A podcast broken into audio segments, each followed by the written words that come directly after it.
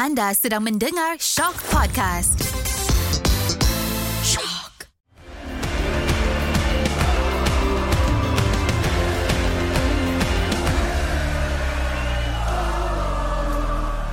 Okey, dah settle Piala Dunia. Korang semua dah boleh bertenang. Tapi jangan bertenang sangat. Sebab kita ada Piala Dunia Asia Tenggara pula. Ha, jadi seperti biasa Ultra Squatchy sebagai yang memperjuangkan bola sepak tempatan kita akan bercakap berkenaan skuad Harimau Malaya dan juga pasal Piala Dunia Asia Tenggara ni atau AFF yang dah bertukar banyak nama banyak kali. Ha, jadi seperti biasa Assalamualaikum dan salam sejahtera. Aku Nizam. Sudah tentulah bertemankan Karam Mbappe. Masa World Cup aku tak tahu kalau time AFF ni dia Karam apa pula. Mungkin Karam yang biasa. Uh, dan juga kita bawakan kembali salah seorang guest yang kita rajin kat lah panggil eh Karam eh Dia rajin. Ya, rajin. Sebab dia pun rajin. Dia jenis rajin datang, rajin join kita borak. Kita kembalikan semula Amin. Assalamualaikum. Waalaikumsalam. Malaya. Yes. Ha, jadi dah berlangsung pun perlawanan pertama tadi Malaysia bertemu Myanmar main away tapi aku tak nak terus cakap lah pasal game tu eh kita kita santai dulu. Sama macam uh, treatment masa World Cup dulu kita borak pasal benda-benda yang uh, menggamit memori sikit lah.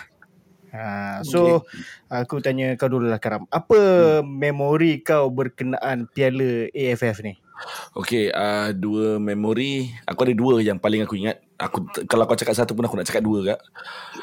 uh, Uh, suka menambah-menambah kan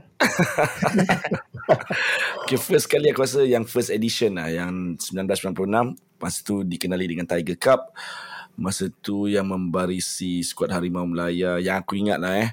Ada Khairul Azman Muhammad, ada Zainal Abidin Hassan, ada Rusdi Sulong, ada Rizal Sukiman. Uh, Rizal ni player favourite aku lah masa 90s. Uh, Malaysia dapat naik juara masa tu. Kalah kepada Thailand. Tak silap aku final. Uh-huh, tu. mhm. So the whole tournament tu, tu antara pendedahan awal aku uh-huh. dengan bola sepak lah. Kemudian of course yang second uh-huh. ialah ialah 2010 lah. Kali Of pertama lah. ah kali yeah. pertama kita berjaya menjulang trofi Piala AFF dan lebih manis walaupun aku gagal ke Gelora Bung Karno tetapi aku berada di Bukit Jalil untuk first leg final tu. Ya, aku pun ada. Tapi itulah kita tak jumpa pula kat sana Kita kan. belum kenal, masa tu belum kenal. Masa tu, siapa masa tu. Masa tu sekarang pun boleh jadi greatness lagi. Masa tu baru jadi uh, mediocre. Tapi aku suka bila kau sebut Piala Tiger tu. Sebab hmm. Sebenarnya secara jujur ni jujur aku cakap. Sebenarnya dulu aku ingat Piala Tiger ni oh sebab Malaysia kot. So tu nama dia Tiger. Mana Naifnya tahu kau. Naif betul aku pasal tu. Oh, Piala Tiger Malaysia sebab Malaysia Malaysia kan harimau. Ha. So kau pula Amin macam mana? Kau sama macam Kara Aku rasa majoriti rakyat Malaysia 2010 tu Mesti menjadi Point dia lah Kau Betul. macam mana Amin? Kalau macam aku, aku tak cakap Karam. Karam maybe sebab faktor usia dia tu. Dia punya aja. Kalau aku, kalau macam aku, aku lebih kepada uh, 2010 punya AFF Suzuki. Hmm. Sebab uh, masa tu, aku ingat lagi, aku kat asrama, time tu aku SPM. Oh Ah. Sikitnya, Amin, sikitnya Ah. umur kau. Sikitnya umur kau. Itu aku dah bagi tadi intro kan. Ah. So kalau kita tengok balik masa AFF Suzuki ni aku ingat lagi sebab time tu Nazmi Faiz uh, and then uh, ada Badr Bakhtiar uh, Hmm. Fadli Syaz uh, Khairul Fahmi Cik Mat time tu memang memang best aku tengok sebab aku sampai fly aku fly asrama sebab aku nak tengok Malaysia lawan no. Cikgu, cikgu tengok anak murid cikgu ni. Ah, lah. nama cikgu eh, nama cikgu dah berjaya dah hari ni. Siapa berani nak cakap. Tapi berani nak cakap. Uh, Tapi memang Untuk rakyat Malaysia terutamanya 2010 tu macam jadi penggerak lah. Sebab sebelum Betul. tu kan macam ya ber, apa piala AFF ni memang menjadi sebutan. Tapi bila 2010 tu berlaku dia satu satu satu macam mana kata satu peristiwa yang sangat hebat lah sampai sekarang pun kita sebut aku Betul. sendiri pun sebab aku sama macam Karam juga aku pun berada di stadium masa tu dan aku kena cakap yang itu permulaan aku jatuh cinta dengan bola sepak tempatan secara mendalam hmm. Ha, sebab sebelum tu mungkin aku just uh, setakat, setakat tengok kat TV, ambil tahu update daripada surat khabar apa semua. Tapi 2010 tu lah final tu lah yang mula membuatkan aku macam wow bola sepak Malaysia. Ha, hmm. tapi uh, kalau aku pula kenangan aku aku selain 2010 tu aku kena ingat pada tahun 2016 lah. Ha, hmm. Kenapa? Sebab itu first time aku berkelana ke game away di luar negara menyokong hmm. Malaysia secara hmm. orang kata uh, itu yang betul-betul aku away lah sebab pada tahun 2014 aku pun pergi away masa tu final bertemu Thailand kat Bangkok tapi masa tu aku menang kontes. Hmm. Uh, so macam tu masa tu macam tiba-tiba uh, ada kontes dekat Twitter aku join pop dia aku orang first kali menang dia bawa aku pergi Bangkok fully sponsored. So masa tu tak tak tak adalah rasa sangat tapi masa tu dah terdetik lah. Seronok juga pergi ke away days ni sokong Malaysia. So aku macam plan plan plan plan 2016 tu kebetulan pula sama macam uh, game pada tahun ni pergi ke Myanmar. Hmm. Cuma beza sikit masa tu adalah result dia uh, Malaysia kalah dan uh, masa tu ramai betul player Malaysia yang bersara. Betul, betul. Ramai betul, betul player Malaysia yang bersara. so dia, so dia macam kau pergi tu dah lah dengan suasana kat sana agak masa tu ada adalah satu kontroversi atau isu sikit between Malaysia dengan Myanmar yang membuatkan suasana agak panas. Uh, so bila oh. pergi tu dia ada rasa macam mm, ni kalau Malaysia menang ni aku tak balik ni. uh, tapi start daripada situ lah aku macam oh seronok. Dia punya rasa seronok tu membuatkan aku rasa hampir setiap kali AFF, AFF ni aku rasa nak pergi support Harimau Malaya keluar instead of sekadar berada di Bukit Jalil lah. So hmm. macam kalau korang ada chan kau try lah pergi. Kau akan tahu lah apa yang aku cakap tu. Sebab hmm. masa tu kau rasa kau akan rasa sebab kau macam minority. Betul betul. So dia punya oh wah tu dalam stadium tu ha, dia lebih sikit macam oi dia bangga rasa. Ha. Jadi hmm. itu memori aku lah bila bercakap pasal Piala AFF ni. Ha. Hmm. Tapi itulah sudah tentu bila bercakap AFF ni 2010 tu semua orang buat pilihan lah dan uh, adakah korang rasa 2010 tu yang macam membuka jalan untuk Malaysia mula memandang serius pada AFF ni? Hmm, kalau bagi pandangan aku, uh, dia memang membuka lah. Sebab time tu pun kita banyak juga memberi peluang kepada player muda kan untuk hmm. main. Dan aku rasa dalam team tu yang paling senior pun Badul Bakhtiar. Masa uh, tu lagu Badrul tak ada Badul, lagi lagu. Ada ya? Itu uh, Sukansi. Masa tu aku rasa paling tu Amri. Oh Amri. Ha. Aku, aku dah tercampur lah ni. Tapi yang penting tapi yang penting memang memang kita dah mula memberikan peluang kepada pemain muda main masa hmm. tu. So aku rasa itu uh, bagi aku macam turning point untuk bola sepak Malaysia untuk kita fokus dalam kita mengambil serius lah dalam uh, AFF Suzuki Cup ni. Hmm. Dan 2010 tu di impact dia pada Liga Malaysia juga masa tu. Aku rasa start 2010 tu buat ramai orang mula macam turun ke stadium. Termasuklah aku. Turun ke stadium untuk Liga tempatan. Betul tak aku cakap ni Karam? Ah, ya, yeah. aku rasa itu yang itu peng catalyst apa catalyst pemangkin pemangkin, pemangkin. bola sepak oh, Malaysia pemangkin. yang yang berjaya menarik minat uh, rakyat Malaysia balik sebab bukan kalau kita ingat eh aku rasa during the 90s uh, Malaysia masih okey sikit di pentas antarabangsa cuma selepas pada akulah pendapat aku selepas batch Akmal Rizal tu Hmm, yes, yes. Ah, itu zaman kejatuhan ah za antara pemain-pemain masa tu antaranya Syuku Adan, Indra Putra, Rizaludin Yusof, Hairuddin hmm. Omar. Walaupun oh. player sangat gempak time tu aku tak tahu kenapa ada ada dia orang tak dapat nak perform dekat dekat peringkat antarabangsa dan teruklah masa tu dan aku janganlah cakap aku hmm. dah berusia sangat tidak bayang-bayang korang je pun. Yep. Cuma uh, pada waktu itu bapa aku bekerja sebagai wartawan dan ada kalanya hmm. dia akan cover sukan-sukan ni semua dan aku banyak bertanya kepada dia.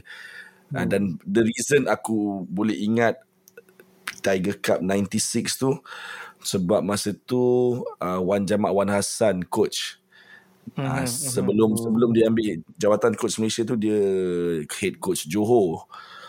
Uh, masa tu aku memang kenal lah Idris Karim, Rizal Zamri, Yahya, ada Azmil Azali pun ada juga aku tak silap aku time tu tapi masih muda. So hmm. banyak banyak player-player ni aku kenal di situ dan bila aku dapat tahu antara favourite player aku yang main uh, main squad Malaysia pada 96 tu Rusdi Sulong, Rizal Sukiman, Rusdi Suparman. Masa tu Suparman dia Rusdi Suparman dia panggil Superman. So aku Superman. macam yes. So aku macam oh ni semua ni player-player gempak ni aku kena tengok dan sebab tu lah aku kenal. Tapi balik kepada yang Nizam cakap 2010 tu tak boleh dinafikan. Aku rasa itu memberi nafas baru kepada bola sepak Malaysia selepas Mhm. boleh kita katakan sendu lah kot sejak uh, uh, apa ni skandal 90 pertengahan 90-an tu ada skandal uh, sebelum uh, dan lepas skandal tu kot uh, ramai penyokong yang terus Men- tak nak tengok bola Malaysia meninggalkan Ya, bola. Malaysia Yes. dan dalam tempoh 10-15 tahun tu aku boleh cakap ada tiga atau empat generasi uh, generasi rakyat Malaysia yang langsung tak menyokong bola sepak Malaysia aku tidak terkecuali cuma aku Mhm. kembali sedikit awal berbanding korang aku kembali pada 2008-2009 Mhm. Uh, so aku dah start mendalami balik dan aku ikuti perjalanan masa tu Safi Salih dengan Mak Yu tengah letup kan. Betul. Ah, Betul. aku aku ingat Safi Salih masa memakai menyarung jersey Selangor betapa lethalnya dia. Aku ingat Asyari Samsudin bersama bersama Terengganu betapa betapa uh, bukan dia tak lethal dia betapa dia macam berjalan atas angin aku cakap oh gila gempak Asyari Samsudin ni. Hmm. So di situlah di situlah bermula segala-galanya lah untuk generasi baru penyokong ni lah. Hmm. ya, Amin. Yep. Ka- nama-nama yang Karam sebut tu kau kenal tak? Eh, nama-nama tu sejujurnya lah ada yang aku tak kenal sebenarnya. Sebenarnya kita, kita, kita sama. Jadi Karam tu je. Betul tu. Ada gap generasi kat situ. Generasi ya. Aku dah boleh panggil orang dah boleh panggil aku OG lah, OG bola Malaysia. Okay, dia selain 2010, selain 2010 yang aku rasa in terms of kemeriahan tu, 2010 tu aku rasa kemeriahan dia bermula bila kita dah start ke semifinal, bawa ke final. Tapi yang betul aku rasa kemeriahan bermula dari awal adalah pada tahun 2018. Yang edisi 2018 tu aku rasa hype dia gila-gila. Hmm. Uh, daripada group stage bawa sampai ke final apa semua memang aku rasa gila lah. Kenapa pula masa tu buatan Cheng Ho kita main cukup cantik kan. Hmm. So kemeriahan tu seronok lah. Masa tu pun kita masih rasa macam okay kita nak menang lagi sekali pun alright ni. Uh, tetapi uh, dengan pandemik yang melanda uh, COVID apa semua masa tu tu 2020 bermain uh, secara centralized di Singapore. Persembahan kita tak berapa nak cantik. Dan um, pada edisi kali ini adakah korang rasa kemeriahan dia? Amin. Hmm, aku dapat rasa kegembiraan dia macam kurang sikit. Sebab dia dia berlangsung tu selepas selepas World Cup tau. Hmm. yes Kan, World Cup tu dah paling besar lah. Tiba-tiba kau fokus balik pada kecil. Ha. Mhm. Tapi tapi sebagai sebagai apa ni rakyat Malaysia sebab uh, negara kita yang main kan. So kita nak tak nak kita kena support lah. Uh, Mhm. plus dengan plus dengan kita nampak potensi dalam uh, barisan pemain kita ada pun rasanya boleh pergi jauh. Uh, InsyaAllah boleh pergi jauh. Hmm. Hmm. Aku aku pun aku pun rasa macam kurang sikit meriah tapi Piala Dunia tu satu hal. Uh, aku pun lambat nak rasa hype uh, Piala AFF ni. Tapi satu lagi benda yang aku rasa lebih penting ialah sebab kita dah layak secara merit ke Piala Asia. Jadi pada aku Mhm. personally aku rasa Piala Asia tu jauh lebih besar daripada Piala AFF dan aku lebih looking forward to Piala Asia. Bukanlah terus meninggalkan Piala AFF tidak. Cuma kita tengok uh, Piala AFF juga. Tapi bila aku lebih macam anticipating apa yang apa yang kita boleh dapat di Piala Asia tu. Itulah aku Hmm. Yelah uh, dengan yelah bila kita tengok pengumuman squad ada yang mula kata oh ini Harimau B lah apa benda apa semua. But the thing is aku ingat apa yang Kish cakap dalam uh, kita punya podcast Dunia mm-hmm. the best players are the ones that are available. Uh, so inilah pemain kita yang available. So kita kena sokong kita kena beri, berikan 100% sebab aku yakin semua yang main pun berikan 100% uh, dan mereka telah memberikan 100% dalam perlawanan pertama. Uh, korang tengok kan game tu? Tengok. uh, Malaysia menang 1-0 menentang Myanmar. Kita bermain away. Apa pendapat korang berkenaan persembahan skuad Kim Panggon dalam perlawanan tu? Kau dulu Amin. Okey, yang aku nampak tadi uh, pada masa uh, pada separuh masa pertama tu memang nampak kita goyah lah. Kita goyah di bahagian uh, pertahanan. dan kita juga tak ada pun melancarkan serangan yang banyak ah. Kita dapat serangan pun tak silap aku shot target kita dapat dua je. Mm-hmm. Salah satu dia yang gol lah Faisal Alim second half. Yes. Tapi masa first half tu memang aku macam tak aku tak confident yang kita boleh menang. Ha, Oh. kita dah, and and nampak Myanmar pun keep on attacking. But then bila dah bila dah go to second half and then bila kita dah tukar player, aku nampak tadi uh, bila Litak masuk baru serangan kita tu nampak ada impact. Mm-hmm. Uh, dan dan bila dia masuk tu lah yang menyebabkan uh, Faisal Alim boleh menjadikan gol. Mhm. Dan aku juga percaya sebenarnya kita menang hari ni uh, sebab ada sedikit tuah untuk kita. Uh, Hmm. aku nak aku dah cakap sebelum ni kan, tuah dalam masa sepak tu memang ada. Uh, tapi hari ni tuah memihak kepada kita. Uh, tapi untuk the next game aku mengharapkan uh, kita memberikan uh, persembahan yang lebih baik daripada perlawanan yang uh, petang tadi. Mm-hmm. Dalam perlawanan tu juga ada beberapa bukan beberapa lah ada pemain yang terpaksa dikeluarkan uh, macam Jimmy Hmm. dan Darren Lock pun terpaksa dikeluarkan uh, second half kita masukkan Lita adakah kau rasa uh, itu menimbulkan sedikit kerisauan Karam Kerisauan macam mana maksud kau? kerisauan sebab kita yalah dari segi squad depth je kita dah kacau kat situ Okay, uh, in terms of squad depth aku rasa kita dah cover. Uh, kita cuma ada tiga true centre back. Kemudian kita, aku rasa kita punya central midfield tak cukup. Of course aku risau. Dan okay, kau boleh panggil aku greatness damas dah lepas ni sebab aku Greatness Damus lah Hmm, bukan aku aku tak minta Jimmy injured tapi Hmm. berdasarkan musim lepas aku boleh nampak pattern tu macam akan timbul.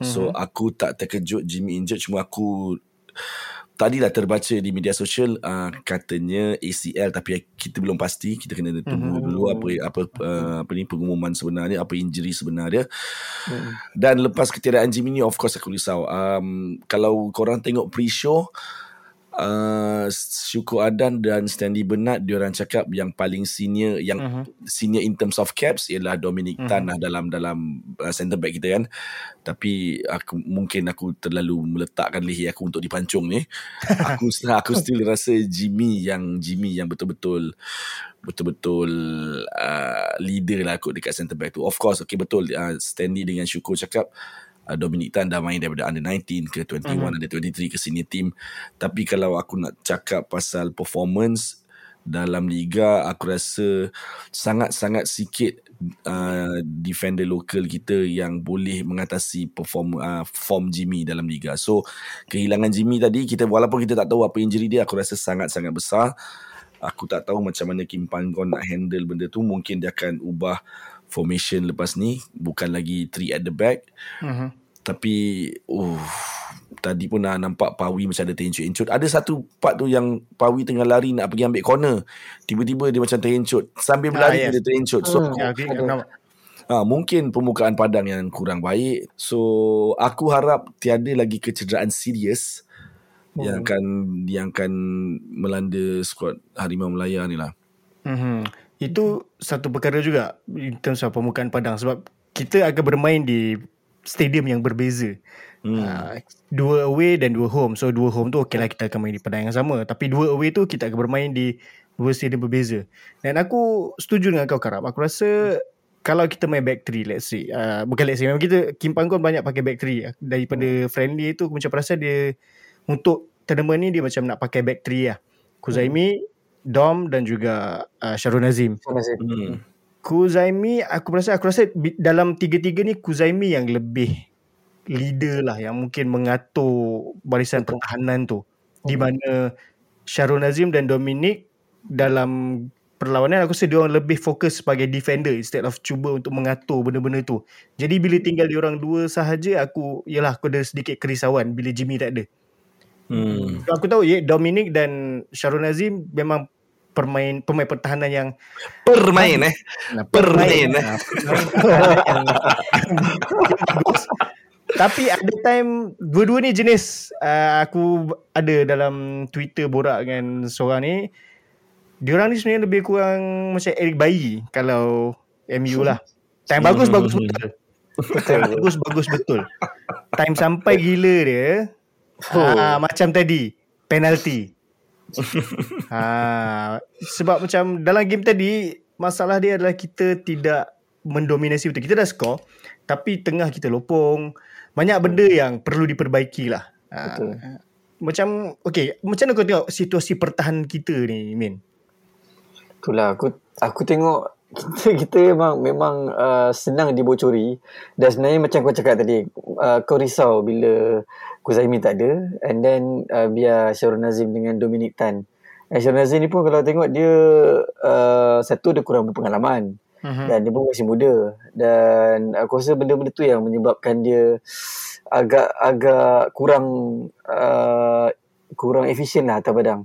Mhm, mhm. Ha, tapi bila bila Fazli Fazli Mazlan masuk menggantikan Kozaimi tu aku rasa okey lah balik walaupun itu bukan dia punya dia punya pure pure Position. center back ah pure position dia kan tapi at least okey boleh lah boleh boleh boleh gantilah Kozaimi tapi overall aku tengok memang kita kena perbaiki lah kita punya dari segi dari segi pertahanan kita ni Mhm. Dan uh, aku ada satu soalan untuk kau Karam.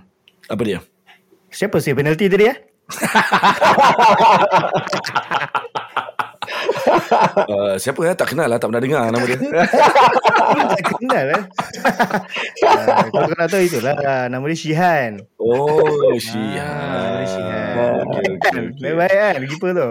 Ya. Okey lah, sosok lah. Kata tadi sosok. Susah eh Okey lah eh. Ha, tapi itulah. Dalam banyak-banyak posisi, posisi goalkeeper boleh aku tak risau kalau ada yang injured. Hmm, betul, betul, betul. Ha, sebab punyalah kita punya goalkeeper department tu cukup lengkap lah. Betul Ha, so macam kalau kalau hilang Shihan ada Kalamullah, ada Rahadi. Hadi Ha, but still posisi striker pun bermasalah. Macam tadi Darren Lock keluar, okey lah kita masukkan uh, apa? Kita masukkan Litak. Tapi still kita tidak ada penjaring pure bila Hmm. Darren Lock tak ada. Sebab aku pernah aku pernah bincang benda dengan kawan aku Yop. Sebabkan Darren Lock adalah penjaring terbanyak tempatan di liga tetapi siapa yang berada di tempat kedua dan ketiga tak sama dengan Darren Lock. So bila hilang Darren Lock tu akan terasa jugalah. Uh, betul tak Min? Betul lah tu. Dia lock, dia lock ni memang dia satu rajin. And then dia memang pure finisher lah kalau kita tengok based on peluang-peluang sebelum ni pun. So kalau dia keluar tu satu kerugian lah. Hmm. Tapi aku harap aku harap kita punya attacking department pun tak adalah yang menghadapi ataupun mengalami kecederaan yang serius. Mm-hmm. Kan? Mm-hmm. Okay Karam, macam mana kau melihat apa yang perlu diubah oleh Kim Panggon untuk perlawanan seterusnya? Ni main home ni, lawan Laos. Hmm. Ha. Oh, ma, perubahan eh. Uff. Aku nak tengok Litak start first 11. Okay. Hmm. Hmm. Kemudian aku nak tengok Mukhairi Ajmal start first 11. Siapa um, yang perlu ditukar? Kalau berdasarkan tadi, ah berdasarkan tadi aku rasa Safawi mungkin boleh rehat kalau ada ada kecederaan di bahagian lutut Hmm. tadi.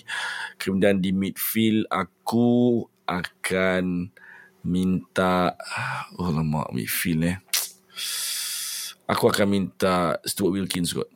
Stuart Wilkin hmm. ditukar So, dengan Wilkins Mukhairi. ditukar dengan Mukhairi Ajmal sebab Hmm. uh, ni based on ni based on apa yang aku lihat sepanjang saingan Liga Malaysia aku rasa apabila beraksi di Bukit Jalil nanti um, Mukhairi Ajmal akan ada advantage bila Malaysia nak break attack ataupun nak launch counter attack. Aku rasa dia ada speed tu dan Litak serta Faisal Halim boleh bagi dia Mhm. option. Uh, so sebab semua ni laju kan. Itu pendapat aku lah. Cuma aku aku harap sebab terlalu banyak pemain sayap tau. Aku rasa lah yang dibawa oleh oleh Kim Panggon ni. Jadi option untuk letak central midfield tu pada aku tak berapa banyak. Dan juga di centre back. Aku rasa itu je lah. Kalau kita boleh kalau ada antara player tu yang boleh main a few positions yang boleh main contohlah boleh main uh, full back atau wing back dan juga centre back mm-hmm. mungkin uh, kalau dan pres- prestasi dia meyakinkan mungkin aku akan rasa lebih selamat. Tapi itulah Hmm. yang aku bimbangkan yang tak cukup player di position sebenar ni je Ha. Kau Min, apa yang kau rasa perlu dilakukan oleh Kim Panggon sebelum perlawanan ataupun menjelang perlawanan seterusnya bertemu Laos di Bukit Jalil eh? Okey, aku setuju dengan dengan uh, Karam tadi. Uh, kita Ben Brandon Gan dengan apa ni Mukhairi. Ajmal sebab diorang pun main kat Selangor. Mhm. Jadi aku rasa satu advantage chemistry diorang dah ada. Mhm. And then uh, bila diorang main kat Bukit Jalil, diorang punya semangat tu lagi luar biasa. So dah ada dua advantage kat situ. Uh, cumanya dekat bagi aku untuk Safawi ni uh, kalau dia tak mengalami kecederaan yang yang teruk maybe aku rasa boleh remain di US tu Mhm. and then uh, the rest okay lah aku rasa Hmm. Sa- Satu perkara pasal kejohanan macam orang kata carnival lah, carnival ter- style tournament lah macam Hmm, hmm. ni adalah kita kadang-kadang tak perlu risau bila adalah baik better lah first game jadi macam ni supaya kita boleh apa improve cari mana kelemahan dan seterusnya cuba untuk pick bila start dah saat-saat genting sebab kita nasib baik jugalah bila kita berjumpa dua tim bukan nak kata lemah tapi dua tim yang memang kita disasarkan untuk dapatkan tiga mata lah sebelum berjumpa tugas berat dua seterusnya tu Hmm. Vietnam dan Singapore. Ha, dan kita tengok juga macam mana Argentina pun kalah first game. Tapi kita tak kalah ha. ha. Cuma ada masa untuk kita uh, cuba untuk perbaiki. Instead of kita pick awal, lepas tu tiba hujung zap. Ha, kita tak nak yang macam tu lah. Okay so uh, kau, kau nak macam mana Zam For next game ni Macam mana yang kau nak Aku nak kalau boleh uh, uh, aku rasa macam squad tadi tu okay. Bukan nak kata tak okay. Cuma mungkin in terms of keserasian masih perlu cari. Um, defending ah, Defending tu aku risau sikit sebab kita dah tak ada Jimmy. Cuma itulah kita tak boleh kekalkan pemain yang sama sebab kita dah kehilangan few players. Um, tapi overall aku rasa masih boleh cuba dikekalkan dulu sebab aku yakin ini adalah first 11 pilihan Kim Panggon lah.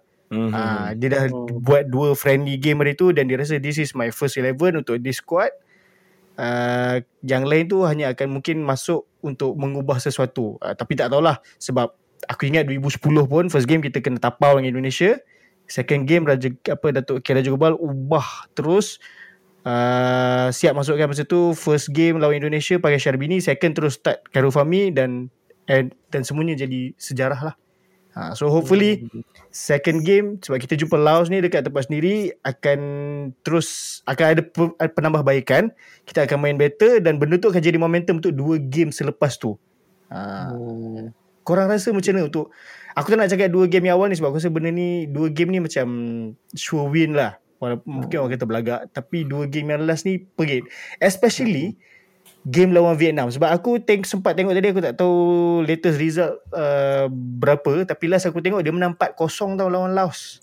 Hmm. Uh, apa pendapat korang melihat pesaing kita dalam grup ni? Okay just to update Vietnam menang 6-0 6 kosong eh. ya Allah. 6 kosong guys. 6 tau. 6-0 away. Ya yeah. Uish, Uh, yang skor semua ngunyen. Aduh. uh, macam mana kau melihat Vietnam ni Garam? Oh of course dia antara favourite Sebab aku tak selaku dia dengan Thailand Ranking yang tertinggi kot uh, Dalam kalangan mm-hmm. negara-negara Asia Tenggara ni um, Aku tak terkejut dia menang 6-0 lawan Laos uh, Aku juga tak terkejut yang Thailand menang 5-0 lawan Brunei Aku sedikit terkejut yang Malaysia hanya mampu catatkan 1-0 ni je tapi based on record aku ada buat study buat prep sikit dengan kawan aku tadi. So tak silap kita orang. Yang kita nampak tujuh matches di Myanmar sejak 1993 Malaysia tak pernah menang. Yes. uh, so record memang tak baik. Tapi sebab sebab uh, base masa friendly hari tu mm-hmm. uh, player kita main okey tau. Kita boleh nampak game plan dia. Dan movement dia orang pun sangat-sangat teratur. Mungkin mm-hmm. tadi tak boleh tak boleh perform sangat sebab Myanmar main sedikit fizikal. Mm-hmm. Uh, tapi kalau kau nak cakap eh Vietnam of course doh kita Vietnam dengan Thailand of course favourite. Aku tak mm-hmm. kita tak boleh cakap yang Malaysia mampu dengan tim sekarang ni kita tak boleh cakap Malaysia mampu jadi juara. Mm-hmm. Uh, dan aku pernah cakap juga sebelum ni aku letakkan sasaran peribadi aku hanya layak ke separuh akhir. Semifinal. Hmm dan Mm-hmm. untuk aku tersilap tadi kan aku cakap second game aku nak tengok uh, Mukhairi Ajmal, aku nak tengok siapa tadi? Uh, Litak, Mas starting Litak. eleven kan. Aguero tak nak? tersil- Ah tak payah. oh tapi ah, okay ni nak cakap sebab aku terlupa, tersilap. Aku ingat dia lawan Singapura dulu, rupanya dia lawan Laos. Jadi kalau Kim Pan Gon boleh still buat rotation ke ataupun tak terlalu mengerah kudrat Uh, pemain-pemain key player lah contoh macam Mickey Mhm. mm-hmm. macam macam uh, Brandon Gunn uh, mu- mungkin akan bagi bagi advantage kepada Malaysia lah supaya tak penat ataupun boleh jaga kecergasan tu sikit agar, Agar- lebih bersedia untuk berdepan uh, dua tim yang kau cakap tadi lah Vietnam dan Singapura. Vietnam dan juga Singapura. Kau Karam nak tanya. Ah. Ya. Kalau, kalau tadi kau cakap kita beri peluang pada player lain kan. Hmm. Kalau macam posisi goalkeeper tu Shihan tu kita tukar ke atau remain?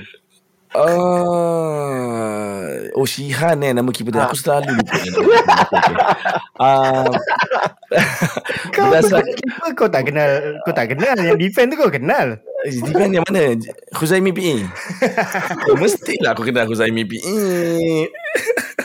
uh, okay. Uh, honestly aku tak rasa aku tak rasa perlu tapi kalau berdepan dengan Laos andai kata Kim Pan Gon nak cuba Kalamullah aku okey ataupun nak cuba Radi Azli sebab aku tak rasa aku tak rasa yang uh, pertahanan kita akan diuji banyak sangat kot bila berdepan Laos mm-hmm. jadi akan dap, akan jadi apa ni confidence le- confidence booster lah untuk untuk Kalamullah dan juga Radi Azli kalau diturunkan mm-hmm. pada perlawanan lawan Laos nanti. Ha. Hmm. Dia lagi satu lawan Laos ni yang aku risau sebab um, aku takut akan jadi yang akan membezakan layak tak layak atau nombor satu atau dua adalah perbezaan gol.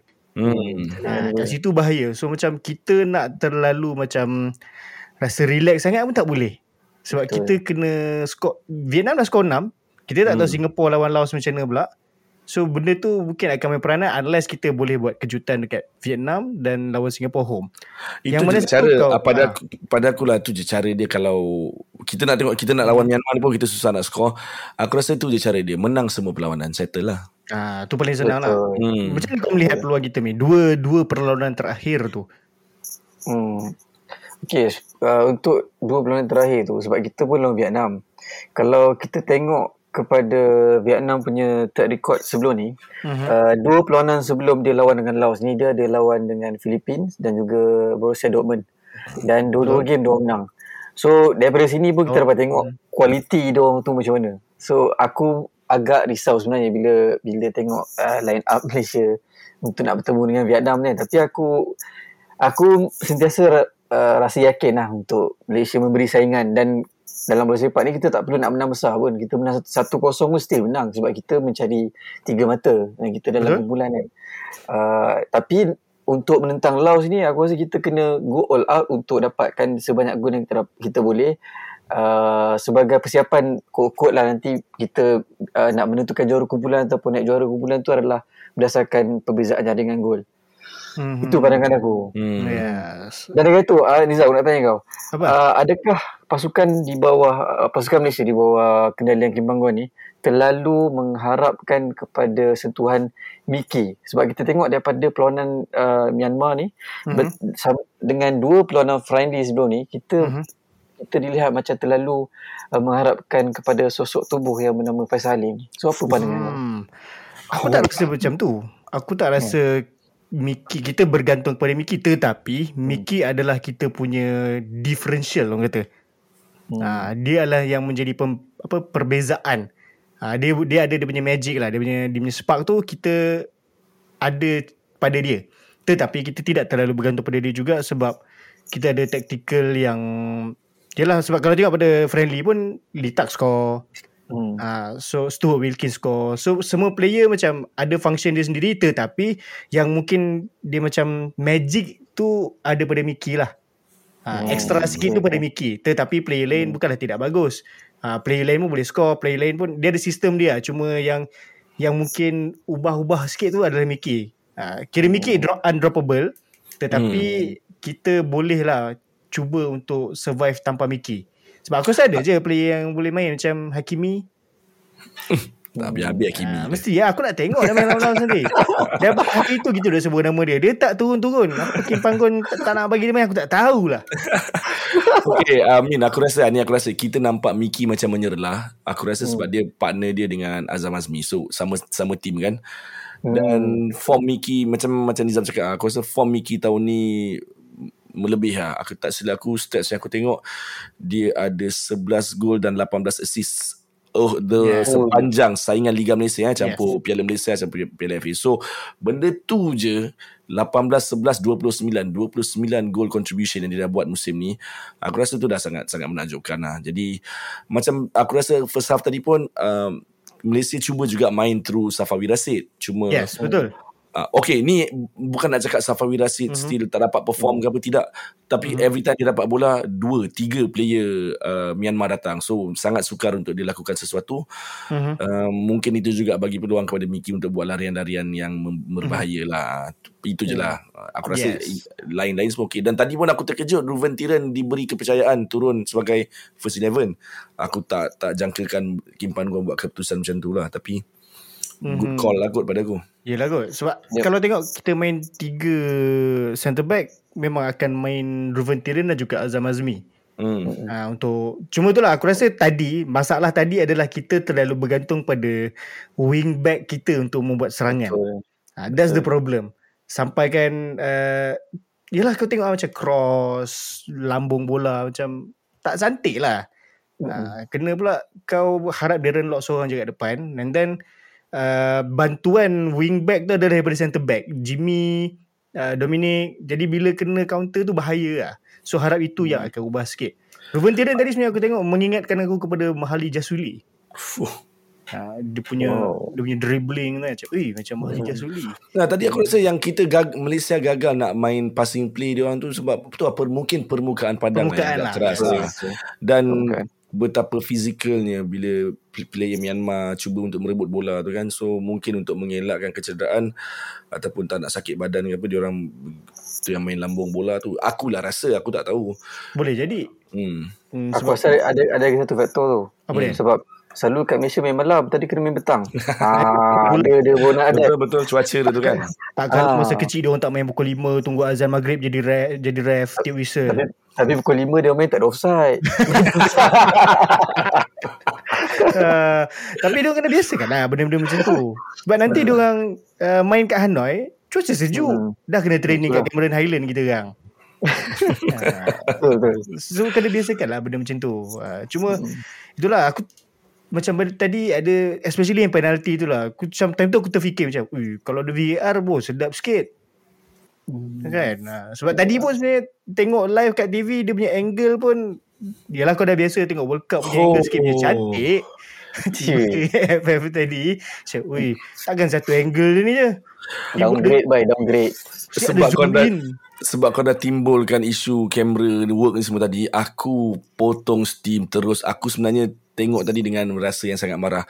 First of all okay aku faham mungkin stadium tu sedikit jauh up tempat kamera sedikit jauh dengan padang. Tapi kalau stadium Shah Alam boleh buat sepatutnya stadium itu pun boleh buat. Aku tak faham kenapa cameraman dia lambat tak ada rehearsal ke apa bola je pun. Bukan F1 bola tak laju mana pun. Kemudian switcher dia tukar kamera sesuka hati macam Oi sakit macam tengok ni. Kau tahu budak first year diploma yang pergi shoot MCP tu tadi sakit.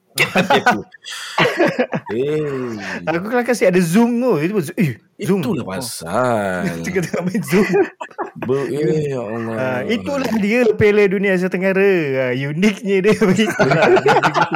Jangan biasa sangat dengan Piala Dunia Malaysia pun tak main Piala Dunia ha.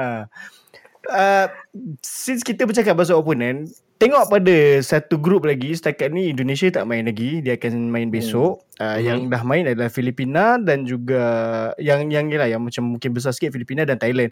Filipina kalah tau Lawan Kemboja Itu satu kejutan. Ya, kejutan Kalah dia. 3-2 Oh. Kemboja main cantik. Hmm. Ha, so aku, Kemboja tu mengingatkan aku kepada Filipina tahun 2010 Macam diorang boleh buat kejutan lah.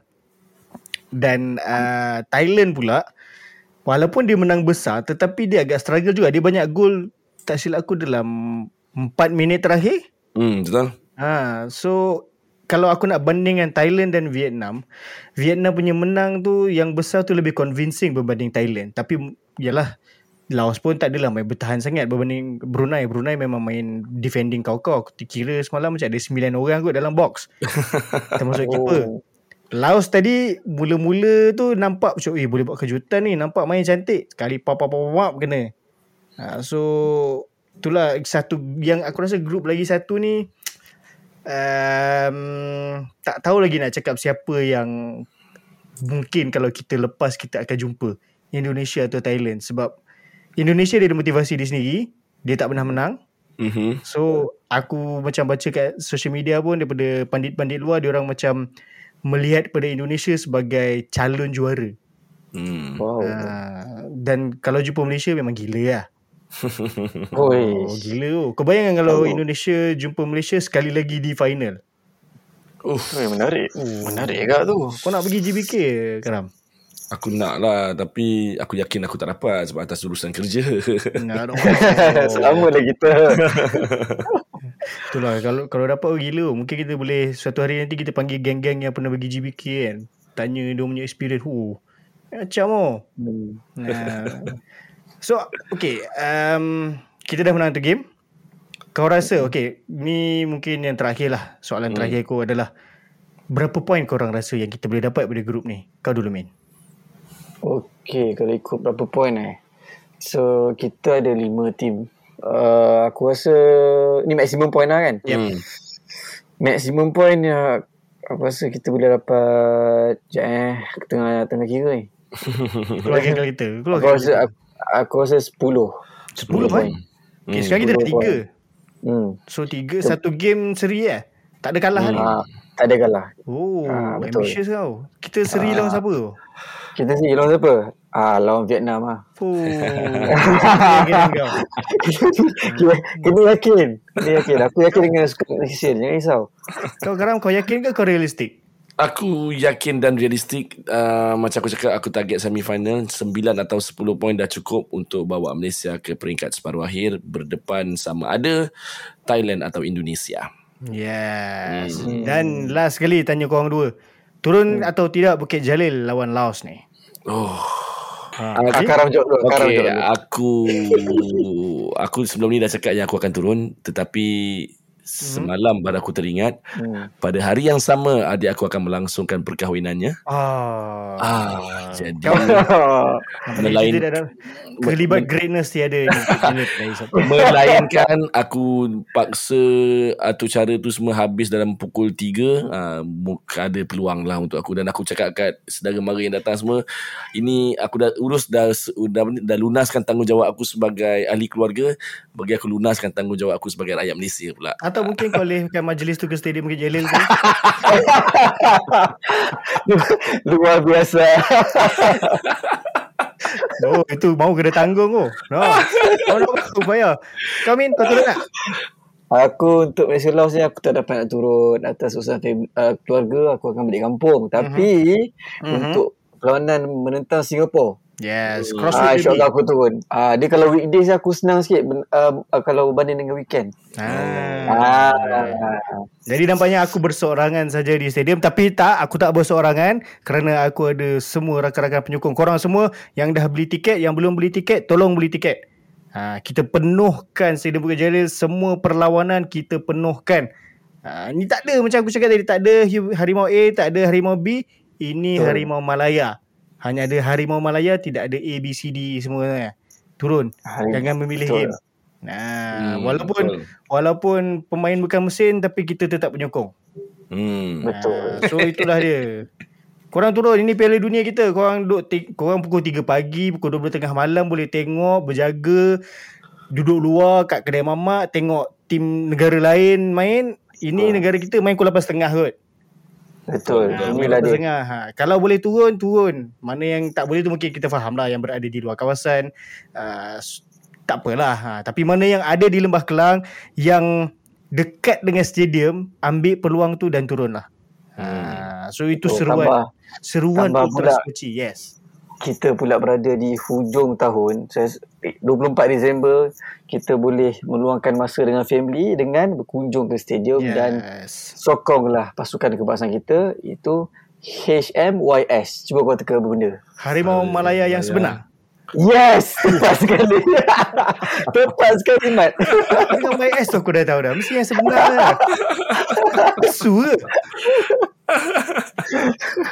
Dan aku rasa juga ini peluang terbaik untuk mana-mana ibu bapa yang nak bawa anak-anak merasa atmosfera stadium. Aku rasa ini peluang terbaik sebab aku yakin game tak berapa panas berdepan Laos dan lebih aku rasa lebih selamat lah. Ha, jadi Yes. kalau nak pupuk semangat anak-anak tengok bola ke stadium meneruskan uh, tugas-tugas kita ni yang dah dah dewasa. Kau nak cakap tua kan? uh, yang dah dewasa, yang dah yang dah matang, yang dah bekerjaya. Inilah peluangnya. Ini berpengalaman. Cepat main. Ber- Kau berpengalaman. Pengalaman. Luas. Ah, betul. Dah lah dan ditambah pula um, hari hari Sabtu, Hmm, hari Isnin kita cuti sebab hari Cuti. Ahad tu Christmas kan so dibawa Christmas. ke hari Isnin so cuti panjang. Kalau ada masa kita turun lah. Ah, Betul. tapi uh, apa-apa pun kita ucapkan terima kasih lah pada Amin kerana sudi menjadi guest kita pada hari ini. Uh, Sama-sama diucapkan kepada tim Ultra Squatchy. Yeah. Rindu nak borak-borak Harap tak serik lah kena panggil eh. Eh, tak. Kalau boleh panggil lagi. Amin sentiasa available. Tapi Tapi available untuk Ultra Squatchy. Yes. Uh, Hmm. Di sebalik tu uh, nak juga kami di Ultra Squatchy nak ucapkan bukan ucapkan lah macam nak mendoakan supaya semua mangsa-mangsa yang terlibat dengan uh, sekarang kan tengah banjir di pantai timur dan Betul. beberapa kawasan kita orang doakan agar semua selamat uh, dan sama-sama kita harap benda ni akan berlalu dan baiklah Hmm. Uh, so dalam kita bergembira kita sama-sama ingat dan doakan rakan-rakan kita yang tidak bernasib baik ni. Jadi itu sahaja daripada kami Ultra Squatchy Seperti biasa Aku, Karam dan juga Amin. Uh, Ingat Satu lagi aku kena sebut adalah Kita perlu pertahankan kepimpinan Kim Pang Kon Jumpa di stadium. Assalamualaikum dan salam Bola Sepak Malaysia. Jumpa lagi.